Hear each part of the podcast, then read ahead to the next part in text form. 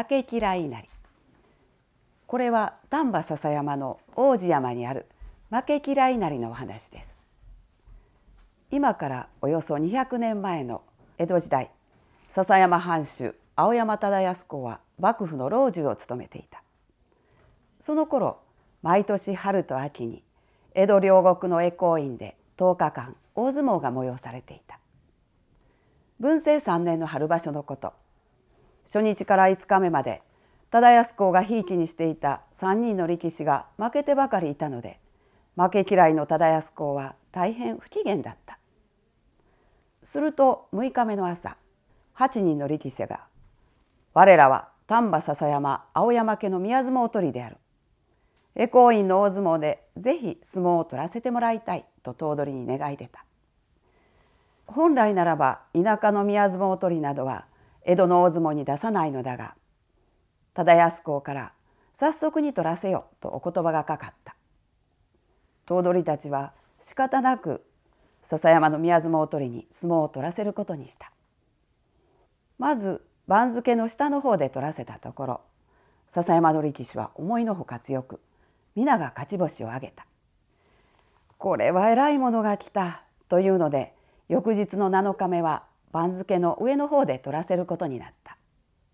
笹山の力士というのは来孫又四郎周知山道館小田中清八郎宗寺山右近富野山三四郎羽賀野山源之丞黒田山兵衛そして王子山平左衛門と名乗っていた。その八人は頭をやっこにした妙な風景で行事に連れられて西のたまりへずずっと出てきて控えた。現物人は「あれは何だ何だ？あれは昨日来た笹山の宮相撲取りだ。あれは強いんだ。笹山の青山様の宮相撲取りだそうだ。うわ今日は番付の上の方で取るぞとざわめき立った。笹山の力士は皆笑顔よしでニコニコしていたが黒田山兵衛だけはニコッともしなかった。相手の時潮が気を苛立たせて3回も4回もついてかかったが黒田山兵衛は盤石のごとく突っ立ってびくともせずしまいには段違いの手で一軒半ほども土俵の外へ突き飛ばした。羽賀野山源之丞の相手は江戸中切手の人気男。荒馬清之助だった。この荒馬が出た時は大変な応援ぶりで見物人は「荒馬しっかりやれよ。荒馬勝て。笹山の力士は強いぞ。荒馬」と騒ぎ立てた。あちこちから花が飛ぶ。タバコ入れが飛ぶ。ひょうたんが飛ぶというとんでもない騒ぎになった。けれども笹山の羽賀野山源之丞が団地会の手で見事に勝った。いよいよ最後の取り組みは笹山の王子山平左衛門と江戸の追手風喜三郎だった。この追手風も大変な人気男でどんな手でもいける手取り者その上猫足とあだ名がついたくらい転んで曲げたことのないつわものだった「追手風追手風!」大変な応援ぶりで行事の声も聞き取れず呼び出しが何回も拍子木を入れなければならなかった笹山の王子山平左衛門は追手風がいろいろ手を変えてかかってきてもピリッともせずついてくる追手風の両腕をぐっと掴んでうんと差し上げて土俵の外へ突き飛ばした。相撲が終わると見物人は誰も彼も笹山の力士は強い。あんな強いものが宮相撲にいたのか。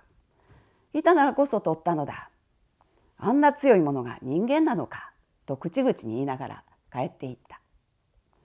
頭取たちはこんな相撲あと3日も取られては大変だ。まるで道場破りと同じだ。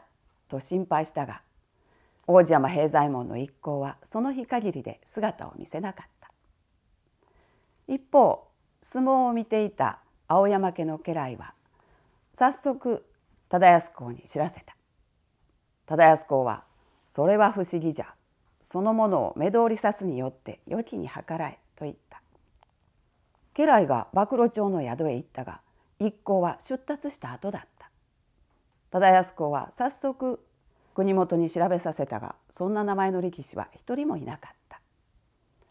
後に力士の名は皆青山家御領分のお稲荷さんの地名であるということが分かりさてはお殿様を喜ばせようとお稲荷さんたちが眷属の狐を江戸へ使わせれたのだろうということになった。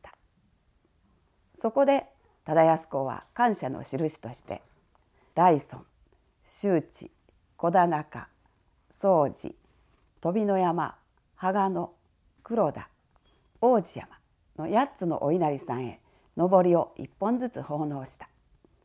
この他に谷山の稲荷社からも江戸へ向かったが駿府から足板のために引き返されたという。今でも谷山の稲荷社は足板の病気に霊言があると言われている。また笹山の王子山平左衛門と取り組んだ江戸の追っ手風は相手がお稲荷さんであったことを後で知って無常の名誉としこれを機に引退して頭取となった。今丹波笹山の王子山にある負け嫌い稲荷神社は負け嫌いの必勝祈願の社として有名で王子山平左衛門稲荷と記されている。